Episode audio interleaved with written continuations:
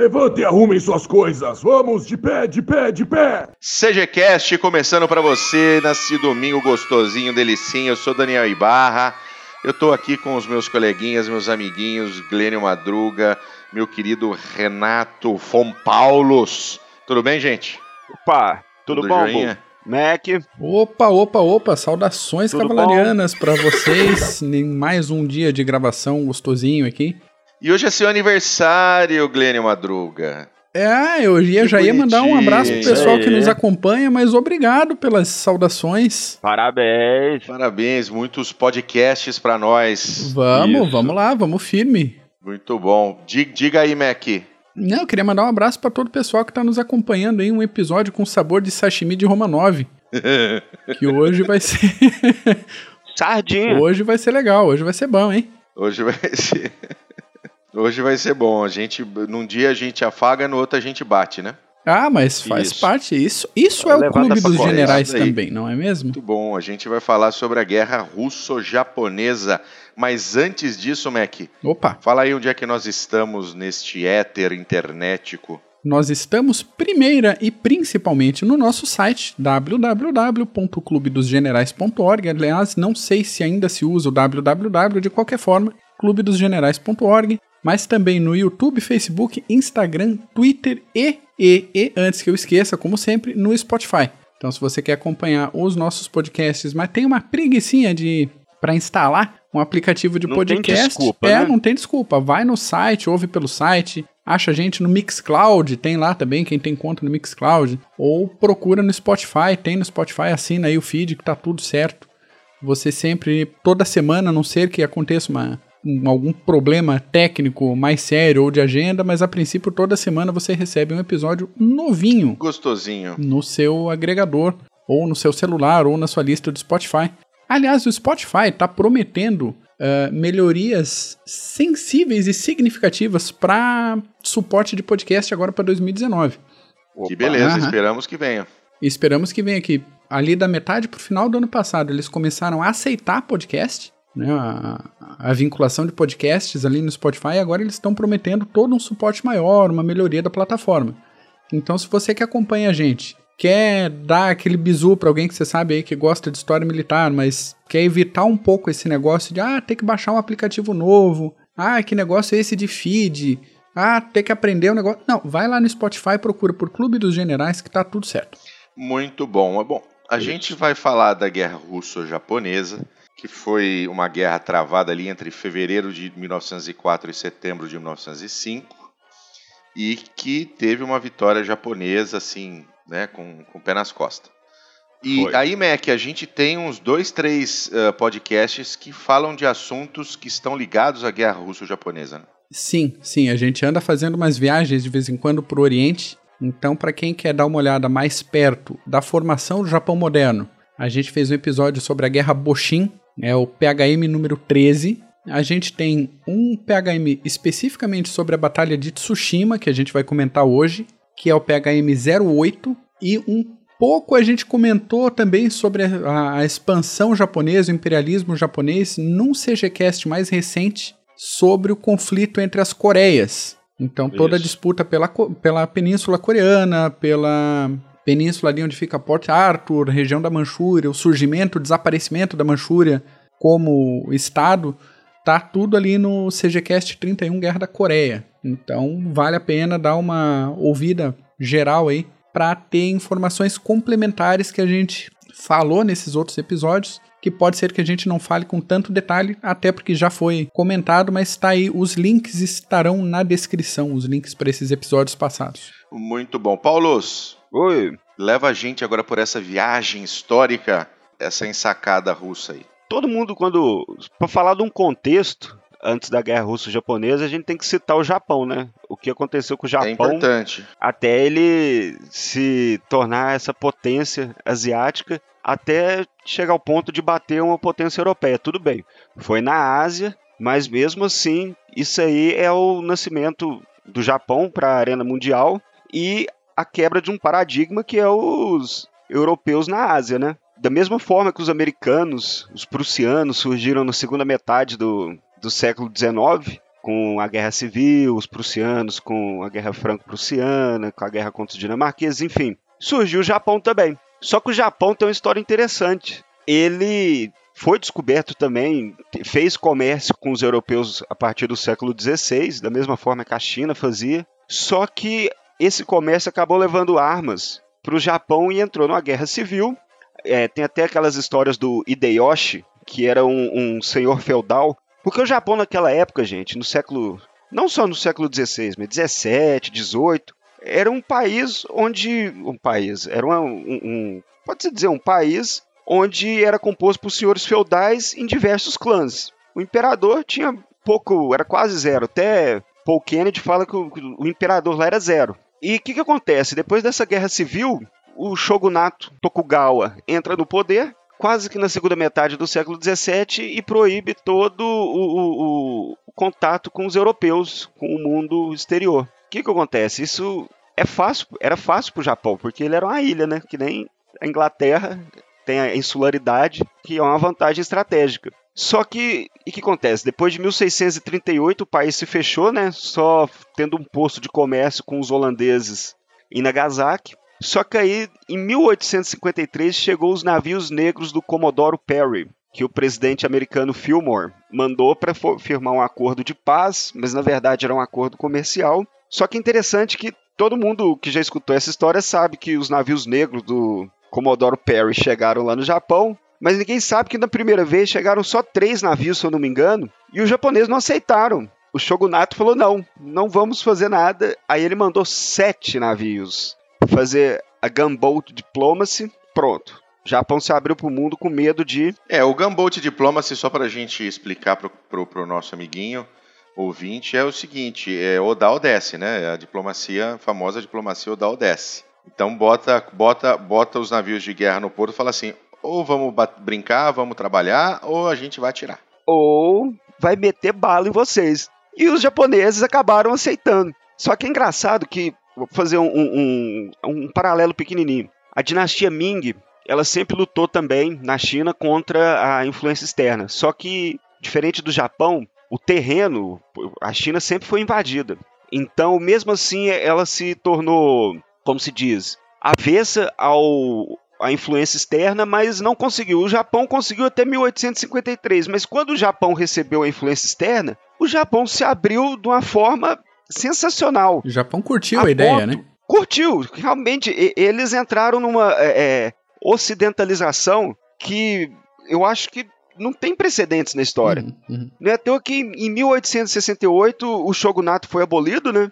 Aí depois já começou essa revolução no Japão, a profissão em armas, que antes era relegada apenas para os samurais, se tornou universal no Japão. O sistema parlamentar entrou também, a marinha foi criada. Então, o capitalismo europeu e americano chegou no Japão e o Japão o recebeu muito bem. E o que, que acontece? Esse com, com o capitalismo chegando no Japão e os banqueiros financiando muitas coisas lá, acabou que dois fatores se sobressaíram. Primeiro, a população cresceu, isso é normal. E segundo, a produção de produtos começou a ter um excedente. Esses dois fatores levam inevitavelmente para a expansão, o expansionismo. Uhum. Então, o Japão já é, é, é, nos últimos 20 anos do século XIX já estavam com aquela ideia de, nos últimos 30 anos, de se expandir, porque eles precisavam. Era é, é, inevitável para o Japão ter que aumentar seu, seu, o, o, sua esfera de influência até para seus produtos, para sua população e continuar crescendo. Aquele país quase que feudal com um sistema de clãs. Esse sistema de clãs, de diversos clãs, um brigando com o outro, era que nem o que acontecia na Escócia. Vale para o ouvinte que se interessar pela história do Japão. Só que o Japão fez a transição perfeitamente. A ponto de 1876, ele, ele mesmo já estava aplicando uma Gunboat Diplomacy, da mesma forma que o Bull explicou, na Coreia, para ganhar três pontos de comércio na Península Coreana e dar vazão, vazão para os produtos japoneses. Até aí tudo bem. Esse expansionismo japonês iria, de uma forma ou de outra, entrar em choque com nosso amigo gigante, os russos, o Império Russo naquela época. E o que, que acontece? Os russos já tinham se expandido até Vladivostok, até então a costa do Pacífico.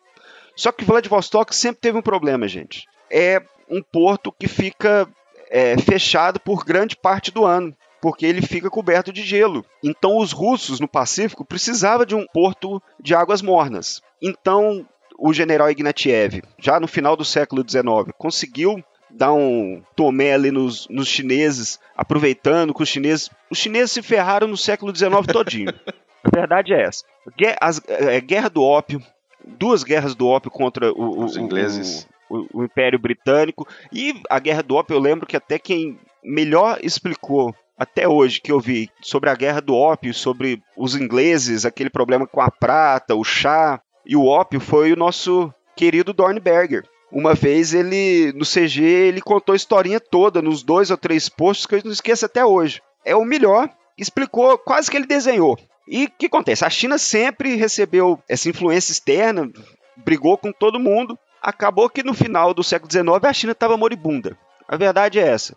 Então os russos se aproveitaram, pegaram lá a margem esquerda do Amur até a costa do Pacífico também, ficando ali perto da Coreia, e começaram a ameaçar o poder japonês na Coreia. Então, só para a gente ir rapidinho para explicar, essa, essa expansão acabou que, primeiramente, a Coreia, com várias esferas de influência, rebelião, pediu ajuda para a China, Japão não aceitou, guerra sino-japonesa, 1894 1895. E a guerra sino-japonesa foi um passeio, mas foi um passeio muito grande. A China não viu nem a cor da, nem a cor da bola, vamos, vamos dizer assim. Foi 7x1 deles, né? Não viram nem a cor da bola. Foi 7x1 total. Poxa, o, o, o general Nodzu derrotou os chineses já em Pyongyang. Depois o almirante Ito destruiu a frota chinesa no rio Yalu. E depois o general Oyama atacou Porto Arthur e conquistou com perda de homens mínima. Então a China perdeu o poder que ela tinha.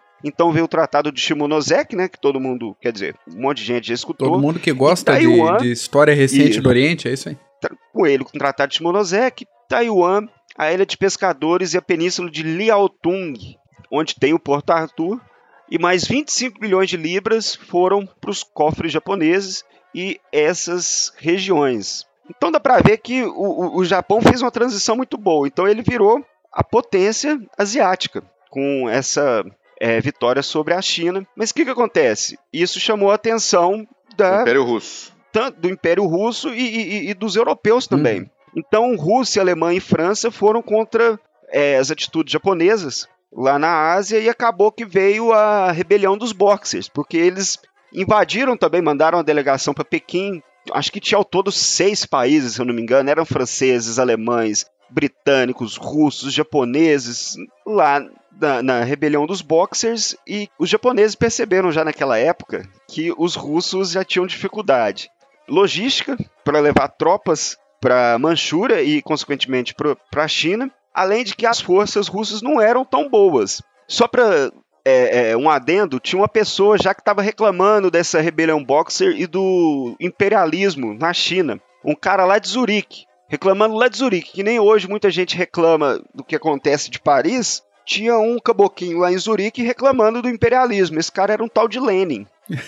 Do imperialismo europeu na China. Mas enfim, Só, É, só deixa que- eu abrir um apartezinho que a gente tá começando a falar de, de Rússia se metendo. isso. Que agora vai entrar em Rússia e já vamos meter na guerra. Isso aí. A butinada que ela levou. Um do- dos fatores aí que ajudou também é o seguinte: essa indenização exigida pelo Japão pela Primeira Guerra Sino-Japonesa, e a parte dentro da parte, não confundamos com a Segunda Guerra Sino-Japonesa, que a gente já tem um podcast também, e que foi praticamente um esquenta para a Segunda Guerra Mundial, ela, a China ficou. era muito pesado. Então, a partir dessas indenizações, dessa exigência, a China não conseguiu pagar sozinha e começou a fazer alguns acordos com a Rússia que incluíam, por exemplo, concessão para cortar madeira na região da Manchúria, Isso. o estabelecimento de comunidades para trabalhadores russos, o que a gente vê com frequência a Rússia fazendo, ela bota um monte de russo numa região e depois diz que a região é russa. Esse passo foi tomado na Manchúria. conhece isso aí. E também a formação de um exército de proteção para a ferrovia. Ferrovia essa para escoar a produção e para ligar. Era o final da, da Transiberiana.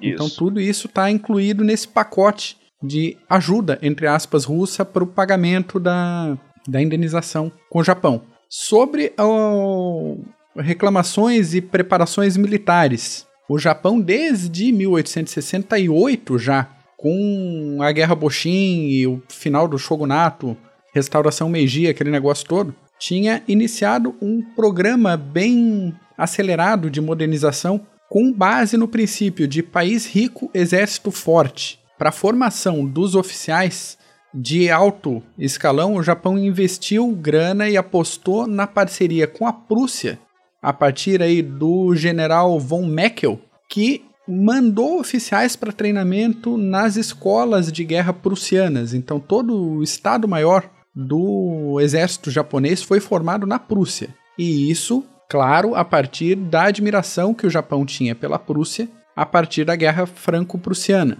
Um dos macetes que o Meckel jogou ali foi o seguinte: a Prússia só ganhou do jeito que ganhou pela devoção ao imperador. Ele soube dar esse argumento no Japão e era um argumento que o próprio imperador japonês precisava para terminar de solidificar ali o processo de restauração. Encontrou o lugar perfeito para. Exatamente. Porque o Japão, aquele sentimento de patriotismo, lealdade, de sacrifício, é, é, é, a alma do japonês naquela época. Então, a doutrina então alemã coube direitinho na população, na pessoa japonesa. Né? Exato, né? exato. E daí, por outro lado, a Rússia, no mesmo período, tinha abolido a servidão só em 1861.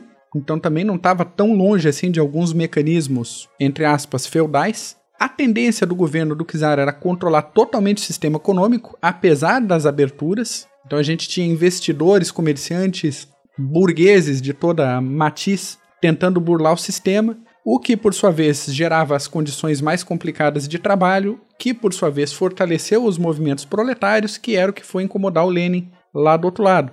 O exército russo, comparando a formação de oficiais com o exército japonês, agora que foi formado na Prússia, o exército russo tinha uma formação tão burocrática que a maior preocupação dos oficiais era evitar a culpa deles, jogar Isso. a culpa pro, pro outro em vez de promover uma iniciativa e competência técnica em campo de batalha. Se um estava tentando é, aprender como ganhar bem uma guerra com os prussianos, o outro lado da, da disputa, da batalha que ia, da guerra que ia gerar um pouquinho para frente, estava preocupada só em tirar o seu da reta. Fica meio e complicado pensar numa formação de oficiais aí. Isso, Beck, só para você ver e também para o ouvinte, Bull, tem um, um, um arcabouço gigantesco entre o, o, corpo de oficiais. Vamos supor, é, experiência os russos tinham, mas a, essa questão de enquanto que no Japão eles estavam enviando oficiais para a Prússia, enviando oficiais para a França para estu é, uhum. estudar cavalaria, uhum. é, enviando para o mundo inteiro. Só para vocês terem noção, eles enviaram até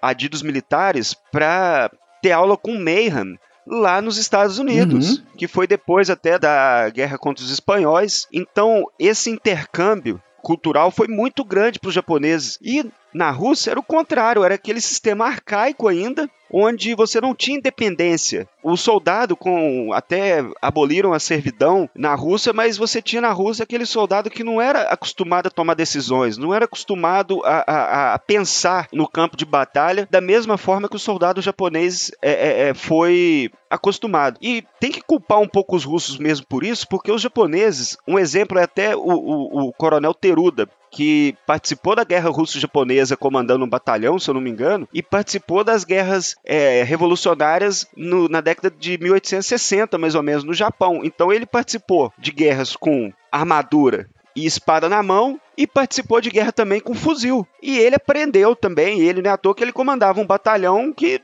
se, se deu bem no, no, na campanha contra os russos. Uhum, uhum. Olha só, gente, a ponto dos russos devem ter outros, outras forças militares que tinham isso na época, mas os, os russos tinham divisões de recrutas normais e divisões daqueles que eram afastados, que já estavam mais velhos. General Kropotkin, que era um dos generais que até era, era astuto naquela época, o general russo, ele falava: gente, isso não tem cabimento. Esse é, é, um, é, uma divisão de barbudos, de velhos, fazer o quê? É, os russos é. eram assim. E o pior de tudo, os russos tinham uma cadeia de comando dupla naquela época. Então você tinha o czar e abaixo do czar, na guerra russo-japonesa, você tinha o vice-rei do Oriente, que era o almirante Alexiev, e o general Kuropatkin, que era o general do exército. Gente, isso aí desde é, Vegésio isso é uma estratégia, é, é, estratégia pura, crua. Você tem que ter um, uma, uma cabeça para comandar. Uhum. Se você tiver mais gente, vai ter choque de ideias, choque de interesses, e os russos já estavam fazendo tudo errado. E agora, só trazendo mais um aspecto cultural aqui para montar esse arcabouço, eu, eu não queria repetir a palavra cultural, mas é, é por aí, esse arcabouço não, é de pensamento mesmo, é. aí. Como a gente também falou em alguns outros episódios, o século XIX é o grande século dos nacionalismos. Todo mundo tentando se afirmar como nação independente e poderosa e impérios surgindo, impérios caindo e tal. Junto com isso, em 1859 foi, foi publicado o Origem das Espécies do Darwin. A partir desse livro surgiu a ideia de que existiria um darwinismo social que justificaria a dominação de alguns povos entre aspas, mais fracos por outros. E isso dava embasamento científico, de novo, quem quiser bote aspas, para todos os argumentos que legalizaram a escravidão africana e o tipo de dominação que aconteceu, principalmente no Oriente, no finalzinho do século XIX e até praticamente metade do século XX. Todo esse negócio da derrota chinesa na guerra de 94-95 com o Japão, a própria humilhação da Espanha pelos Estados Unidos naquela guerrinha de 98, alguns conflitos ali entre França e Inglaterra no, no Egito, tudo isso foi interpretado como provas, de novo, aspas, da sobrevivência do mais apto. Toda essa consolidação científica e dados empíricos que foram interpretados como confirmação disso geraram, desembocariam aí essa na ideia de eugenia, o Japão dominar a China porque o Japão é um povo superior ao chinês ou ao coreano, a Alemanha dominar os povos em volta ou querer acabar com o povo judeu porque o alemão é um povo, o ariano é um povo mais elevado. Isso a gente teve pelo mundo inteiro praticamente, até no Brasil a gente teve algumas espoletas, algumas faíscas de políticas eugenistas. Tudo isso também, essa ideia também estava misturada no finalzinho do século XIX e faz parte desse arcabouço imaginário e cultural aí que permeia essas guerras, não só a guerra russo-japonesa, mas as que virão logo depois. Muito bom. Isso. E agora, gente, só é, segura esse pensamento aí. Boa. Segura esse pensamento porque no pós-guerra nós precisamos falar muito disso, uhum. no pós-guerra é, é, russo-japonesa. Mas o que, que acontece? Por que, que nós estamos falando de guerra russo-japonesa? Porque todo mundo comenta da guerra russo-japonesa. Como o Mac já contou, né? O, o, o, expansionismo russo entrou em choque com o expansionismo japonês e, e a transiberiana, essas concessões para cortar madeira na Manchúria, to, tudo isso ameaçou o Japão e o Japão antes mesmo, quando cortou relações diplomáticas, já estava fazendo transporte de tropas em 6 de fevereiro de 1904. Então os japoneses não perderam tempo, nem isso. Não perderam tempo, mas por que que todo mundo assim comenta a guerra russo-japonesa tal? Galera, é um dos grandes eventos da história, porque foi a primeira vez que um poder asiático derrotou uma potência ocidental. Pega um pouco disso como é que falou da eugenia, tudo, dessa superioridade, essa superioridade europeia foi desafiada na guerra russo-japonesa e os, e, e os japoneses venceram. Isso é um grande evento, porque os europeus estavam desde o século XVI na Ásia e botando para quebrar. E essa é a primeira vez que treinaram da mesma forma que eles e derrotaram eles da mesma forma que eles lutam. Por isso que a guerra russo-japonesa é interessante de se discutir, de se estudar. O terreno, a Manchúria, no caso, e a península de Liaotung, para um país europeu é o pior terreno do mundo para eles entrarem em batalha. Só tinha a Transiberiana para os russos transportarem um batalhão que demorava um mês, e naquela época a Transiberiana era aberta no Lago Baikal, então tinha mais problemas ainda. E a península, e tanto a Manchúria como a península, era coberta de colinas, então não era um, um, um terreno bacana para você lutar. Como é que manobra Outra a tropa coisa, aí, né? A natureza mesmo. Tem o um, Mar Amarelo, e o terreno da Manchúria. Todos eram, não tinham linhas de comunicação uhum. péssimas. Os russos, a, a, única linha de vida era transiberiana e já naquela parte chinesa de Harbin, já naquela região, mas de comunicação péssimo, péssimo. A transiberiana naquela época não aguentava o tráfego pesado que é o transporte de um exército. Então, se demorava um mês para transportar um batalhão de Moscou, imagina transportar uma divisão inteira. Uhum, uhum. A logística e os japoneses sabiam disso. Então, por isso, os japoneses eles tinham pressa de conquistar tudo antes. O grande ponto da guerra russo-japonesa é Porto Arthur, que hoje é Dalian, se eu não me engano, na China. Quem dominasse Porto Arthur, o, os russos naquela época estavam em Porto Arthur e ameaçavam o Japão, não só o Japão, mas a, as linhas de comunicações do Japão, porque tinha os russos ali abaixo da Coreia, no, Porto Arthur, e mais em cima em Vladivostok. Então eles meio que o norte do Japão e o sul do Japão, tudo bem que Vladivostok ficava um pouco intransponível durante o ano, mas ameaçava o Japão muito. Então os japoneses sabiam que se fosse entrar em um conflito com a Rússia, eles teriam que tomar Porto Arthur. E tem também o fator moral, porque, como nós comentamos, roubaram, vamos dizer assim, é, é, surrupiaram Porto Arthur dos japoneses depois do Tratado de Shimonoseki, né, como nós comentamos.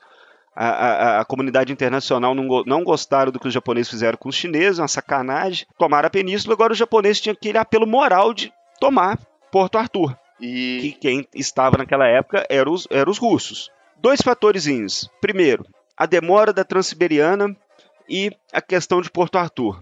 A demora da Transiberiana falava que os japoneses teriam que então transportar tropas do Japão para a Península de Liaotung e na China mais rapidamente do que os russos. E Porto Arthur tinha outro fator também. Os japoneses sabiam que se conquistassem Porto Arthur rapidamente, os russos não mandariam a frota do Báltico, que é um fator que a gente tem que falar. Uhum. É, a marinha russa era superior à marinha japonesa. Só que a marinha japonesa batia de frente a frente com a frota oriental dos russos, da marinha russa. Se os russos conseguissem segurar Porto Arthur, a marinha russa, até a frota do Báltico chegar, os japoneses iriam perder provavelmente. Então os japoneses sabiam que eles teriam que bloquear a frota russa ou derrotar a frota russa em Porto Arthur e tomar Porto Arthur para ter a sorte deles não mandarem a frota do Báltico. Mas os russos mandaram a frota do Báltico mesmo assim. Foi ideia de até fazer um, um, um, PHM, não lembro, foi de da viagem da frota do Báltico. Uhum. Porque é mais engraçado que Trapalhões. Foi, foi. É a batalha, história, a batalha ele, de Tsushima, ele... a gente fala exatamente de. Isso. Uh, no nosso PHM 8, a gente fala Isso, dessa. Isso que eu tava lembrando do a PHM. gente fala no PHM 8, a gente fala dessa, dessa viagem ao estilo Trapalhões. É muito engraçado. Entre... Eles, meter, eles abriram fogo na, no Mar do Norte, pe... achando que eram japoneses. ingleses. Ferraram Cara, com a passagem porra, deles é... por Suez. Foi, foi, só deu merda. Só, só deu, deu merda. merda e, e, nota aqui pra habilidade extrema da diplomacia britânica durante o conflito e depois do conflito, hein? Depois da guerra, mas a gente volta nesse assunto depois. Vamos, vamos falar, não, da, não, vamos gente... falar da guerra em si? É, é. Sim. Uh... Ou porque os planos japoneses para a guerra, então. Os japoneses moveram tropas em 6 de fevereiro, então a ideia japonesa era atacar por terra Porto Arthur, né, proteger a retaguarda e controle do mar. Essa era a, a, a ideia principal dos japoneses.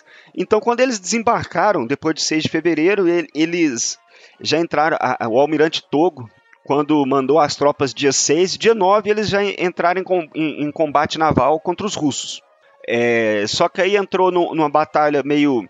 É, não sabiam quem ganhou, quem perdeu, mas nisso todo mundo já sabia que a, a, a superioridade europeia já tinha perdido, porque senão os russos teriam ganhado. Só que o que, que acontece? No dia 12 de maio, não, perdão, 3 de maio, nessa é, é, operações navais entre Japão e Rússia, operações de bloqueio, operações de contenção, o, a, a, a navio capitânia dos russos, que era o Petropavlovsk, foi atingido por uma mina. Então o almirante Makarov morreu. Se tinha alguém que inteligente ali para os russos era o Makarov. Então os russos já no dia 3 de maio já perdem o almirante. A partir desse dia já ficou meio que acertado para os dois lados que a guerra seria em Porto Arthur, porque os, os russos recuaram para Porto Arthur e os japoneses atacaram, procederam para Porto Arthur enquanto mandaram a força é, na região da Manchura para segurar a retaguarda, como nós comentamos agora. Uhum. Desde maio,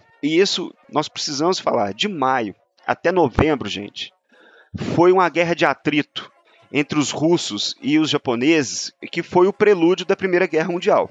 É. Dá para se falar isso. Nós temos é, é, a consolidação de dois fatores, duas armas é, nas campanhas de guerra, que era artilharia, que era agora aquela artilharia pesada, a artilharia que mais se aproximava à Primeira Guerra Mundial, e o uso de metralhadoras. Não era a mesma coisa que nem na Franco-Prussiana, que nós tínhamos metralhadora naquele estilo arcaico, naqueles grandes, naquelas grandes rodas, difícil de movimentar, e agora a gente já tinha Maxim, já tinha Hotkeys, já tinha um monte de metralhadora. Essas duas armas, artilharia e metralhadora, tiveram um papel importantíssimo nessa guerra de atrito de maio até novembro. E nisso, o general Stossel, que Fuller mesmo disse que não tinha uma pessoa mais incompetente na face da Terra do que o general Stossel, que era o general russo que defendia Porto Arthur. E o, o cara era uma topeira. Era uma topeira, a ponto de o czar não confiar nele. Essa guerra de atrito foi uma guerra de cerco. Não é à toa que muita gente conhece a guerra russo-japonesa como a guerra, o, o cerco a Porto Arthur, depois conhecem também pela Batalha de Tsushima, mas principalmente pelo cerco de Porto Arthur. E, e ficou nessa conclusão, gente, de, desde maio até novembro, até dezembro. E as operações de cerco, operações de é, muitas minas para tentar destruir esse cerco de Porto Arthur, foi numa escala gigantesca, numa escala gigantesca, a ponto dos japoneses em setembro pedirem ao, ao comando central no Japão é, artilharia pesada, porque eles falaram que sem artilharia pesada eles não conseguiriam transpor a, a fortaleza de Porto Arthur.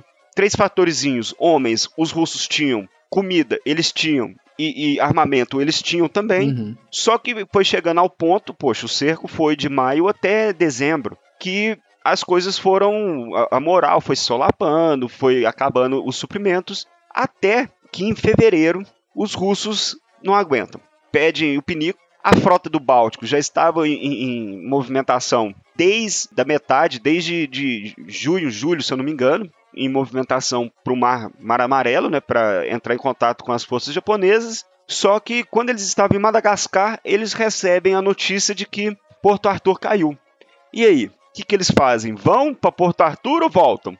Foram para Porto Arthur, já estavam em Madagascar, chegaram em Porto Arthur, quando Porto Arthur caiu, os japoneses foram tão espertos que eles rapidamente mandaram as tropas japonesas remanescentes para atacar a retaguarda, que no caso era o general Kuropatkin, e na Batalha de Mukden, em 23 de fevereiro, eles derrotaram uma batalha de 300 mil para cada lado. Então, os japoneses venceram uma, uma batalha de cerco contra os russos e todo mundo sabe que na guerra, nas batalhas, a defesa sempre é mais forte que o ataque. Uhum.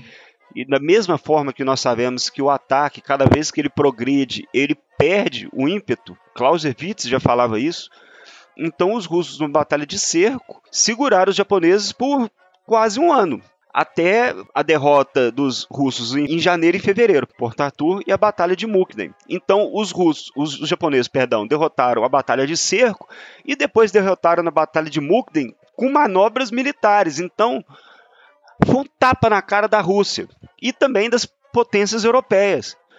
Foi aquele alarme para o mundo inteiro de que, olha, os asiáticos, aqueles países que antes eram colônias, olha o que eles fizeram. Os japoneses derrotaram os russos nos seus próprios termos. Então eles derrotaram os russos na Batalha de Mukden, só que a frota, os, os russos não estavam derrotados praticamente porque ainda tinha a frota do Báltico que poderia chegar lá e derrotar a, a marinha japonesa, por exemplo. Teoricamente. Só que, bem teoricamente, teoricamente, né, poderiam derrotar. Mas o que, que acontece? Chegou em, em, em, mais ou menos em maio, a frota no Mar do Sul da China. E em 27 de maio, o almirante Togo dá uma emboscadinha de leve ali na, na frota do Báltico e derrota os russos na Batalha de Tsushima, em 27 de maio. Ou seja, os russos foram derrotados na batalha de cerco, foram derrotados na batalha em campo aberto e foram derrotados no mar. Isso foi uma vitória homérica, perfeita. Foi um 7 a 1 bonito também que os japoneses deram nos russos. Vale lembrar que os russos fizeram uma resistência formidável para os japoneses, mas eles estavam na defesa. E quem está na defesa é mais fácil aplicar baixas no atacante, no entanto que foram 31 mil baixas russas no cerco de Porto Arthur contra quase 70 mil japonesas. Bah. Então você vê como é, é, foi essa batalha foi o prelúdio do que seria a Primeira Guerra Mundial. Aqueles ataques que eram antecedidos por é, artilharia de uma semana, para vocês verem. era foi, foi o prelúdio mesmo da Primeira Guerra Mundial. É interessante que os japoneses atacaram muitas colinas, principalmente no cerco de Porto Arthur, quando eles estavam indo cercar Porto Arthur. Então, os japoneses tinham uma característica de atacar sempre à noite. Eu não entendo isso, mas enfim, de atacar sempre à noite. e os russos tinham aqueles é, holofotes, e os holofotes corriam o campo de batalha e a metralhadora correndo junto, e os japoneses tentando se esconder do holofote, porque eles sabiam que a metralhadora estaria onde o holofote estaria. Você tem essa. Foi a primeira vez que foram usados holofotes em grande escala no, no, numa campanha militar. E mesmo assim, é, foi a consolidação da artilharia, a consolidação do rifle moderno, né, com magazine, foi a consolidação das metralhadoras, foi a consolidação da guerra moderna. Quando chega o pós-guerra, que eu falei, segura esse pensamento, foi que o, o Mac falou da eugenia, que tinha muito do europeu contra os pequenos soldadas da Ásia, os japoneses, pequenininhos, não sei o que lá. Esse papo de eugenia foi virado do avesso com essa vitória japonesa em cima da Rússia. Uhum. Então, no mundo inteiro, essas colônias subjugadas pelos europeus olharam essa vitória japonesa como um, um fio de esperança. Que se um dia eu treinar e pelo menos fazer da mesma forma que os japoneses fizeram, eu posso sim derrotar os europeus. Os japoneses eles entraram numa crescente militar de ocidentalização que em menos de 50 anos eles derrotaram a potência russa. Tudo bem, eram os japoneses, tem essa questão da frota do Báltico, que não estavam lá, mas, gente, eram doutrinas europeias. Os japoneses tinham a doutrina alemã, como o Mac falou, mas eram doutrinas europeias. Tá aí a guerra russo-japonesa, como que a Rússia levou um couro, tudo bem, num, num terreno do outro lado do mundo, mas. É o preço por ter um país tão grande. uma defesa né? formidável, mas mesmo assim não deu para as forças japonesas. Aí, meu amigo, vem a expansão japonesa que vai acabar só em 45. É isso aí. Com as duas bombinhas lá no Japão, perdão, não vou falar bombinha, não, isso é até pecado falar isso. Dois, dois bombons lá, uma, duas bombas atômicas, é, até falar bombinha é sacanagem, né? Mas, gente, é isso aí. É, e, e a gente, Guerra russo-japonesa. A gente tem um panorama mais imediato ali que faz essa ligação, como você falou, com a Primeira Guerra Mundial.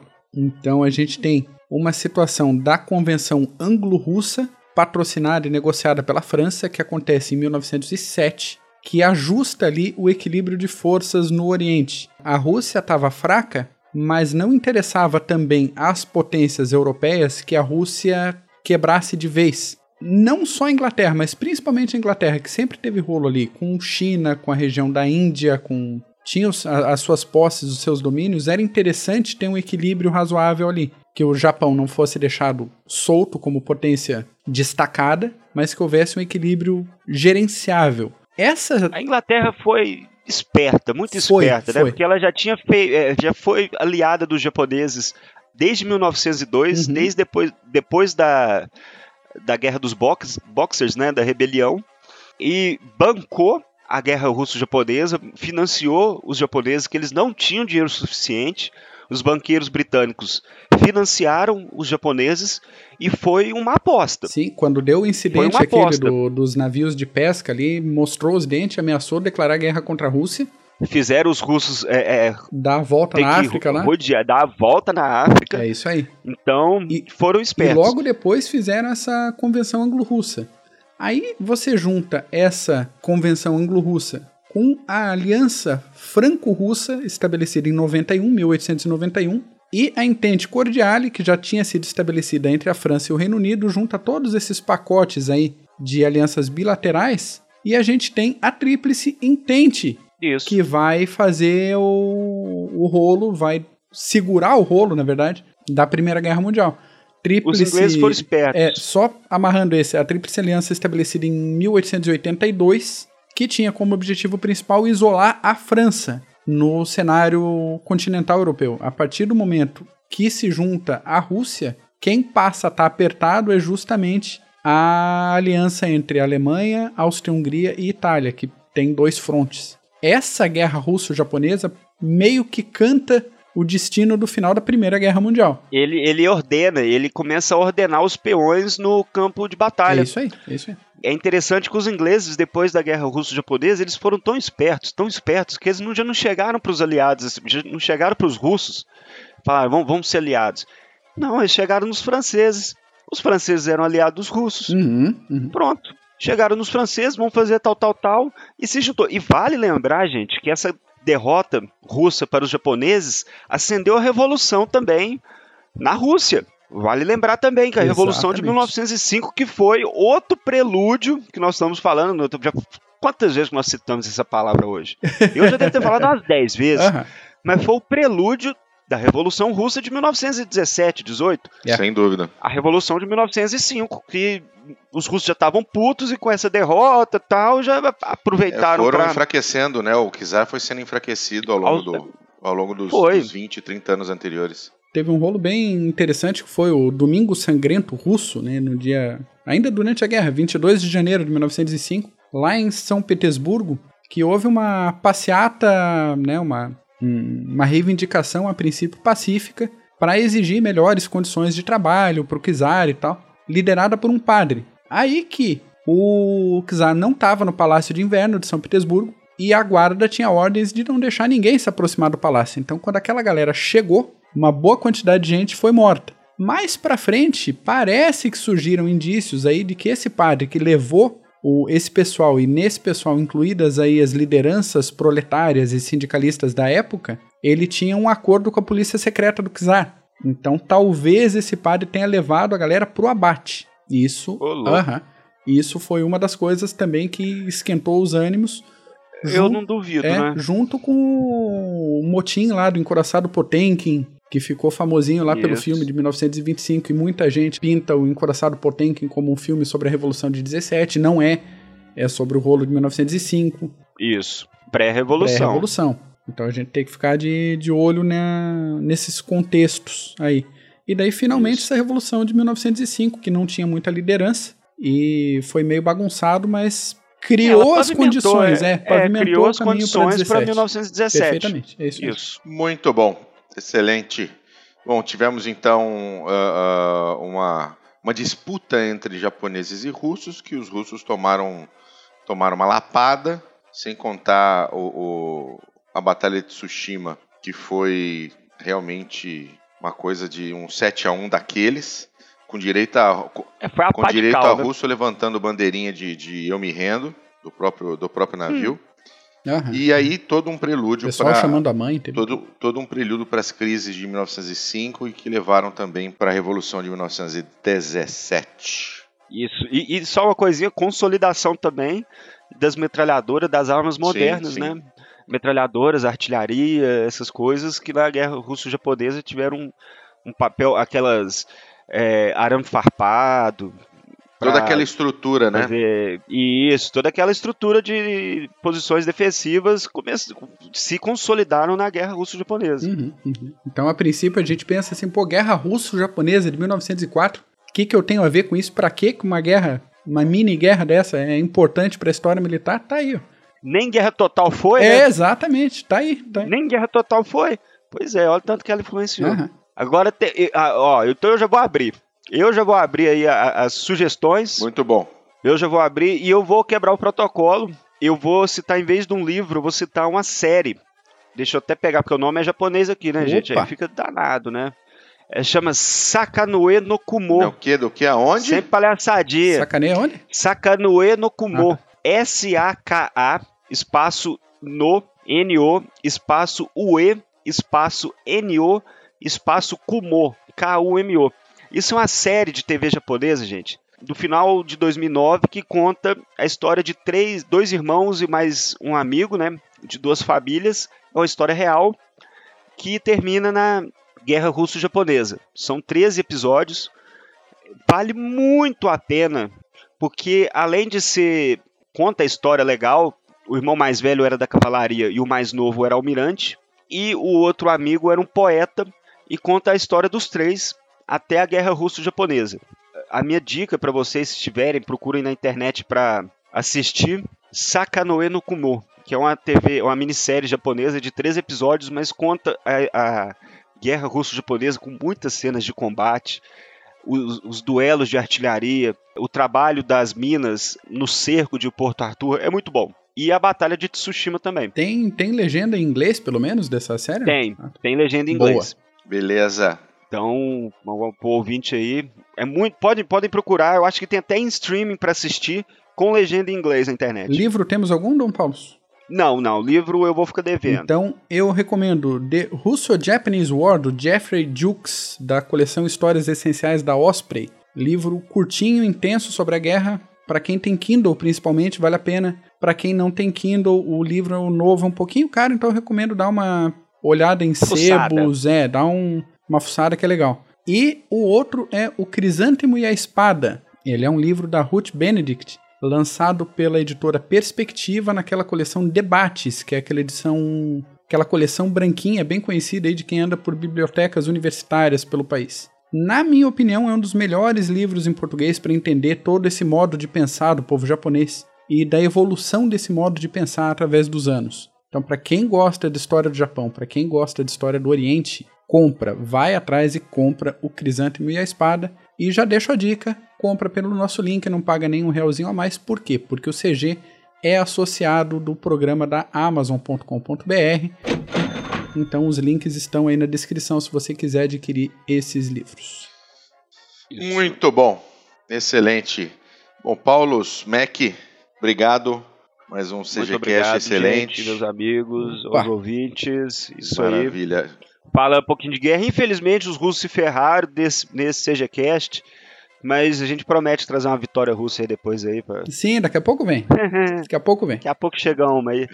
E tem. Tem, lógico tem, que tem. tem. Beleza, valeu, Mac. Valeu, valeu. Valeu, Paulo. Boa semana para todo mundo. Valeu, boa semana para todos. Até o próximo vocês, episódio. Bull, Mac, ouvinte. Feliz aniversário, Mac, de novo. Valeu. Valeu, gente. Um grande abraço. Tchau.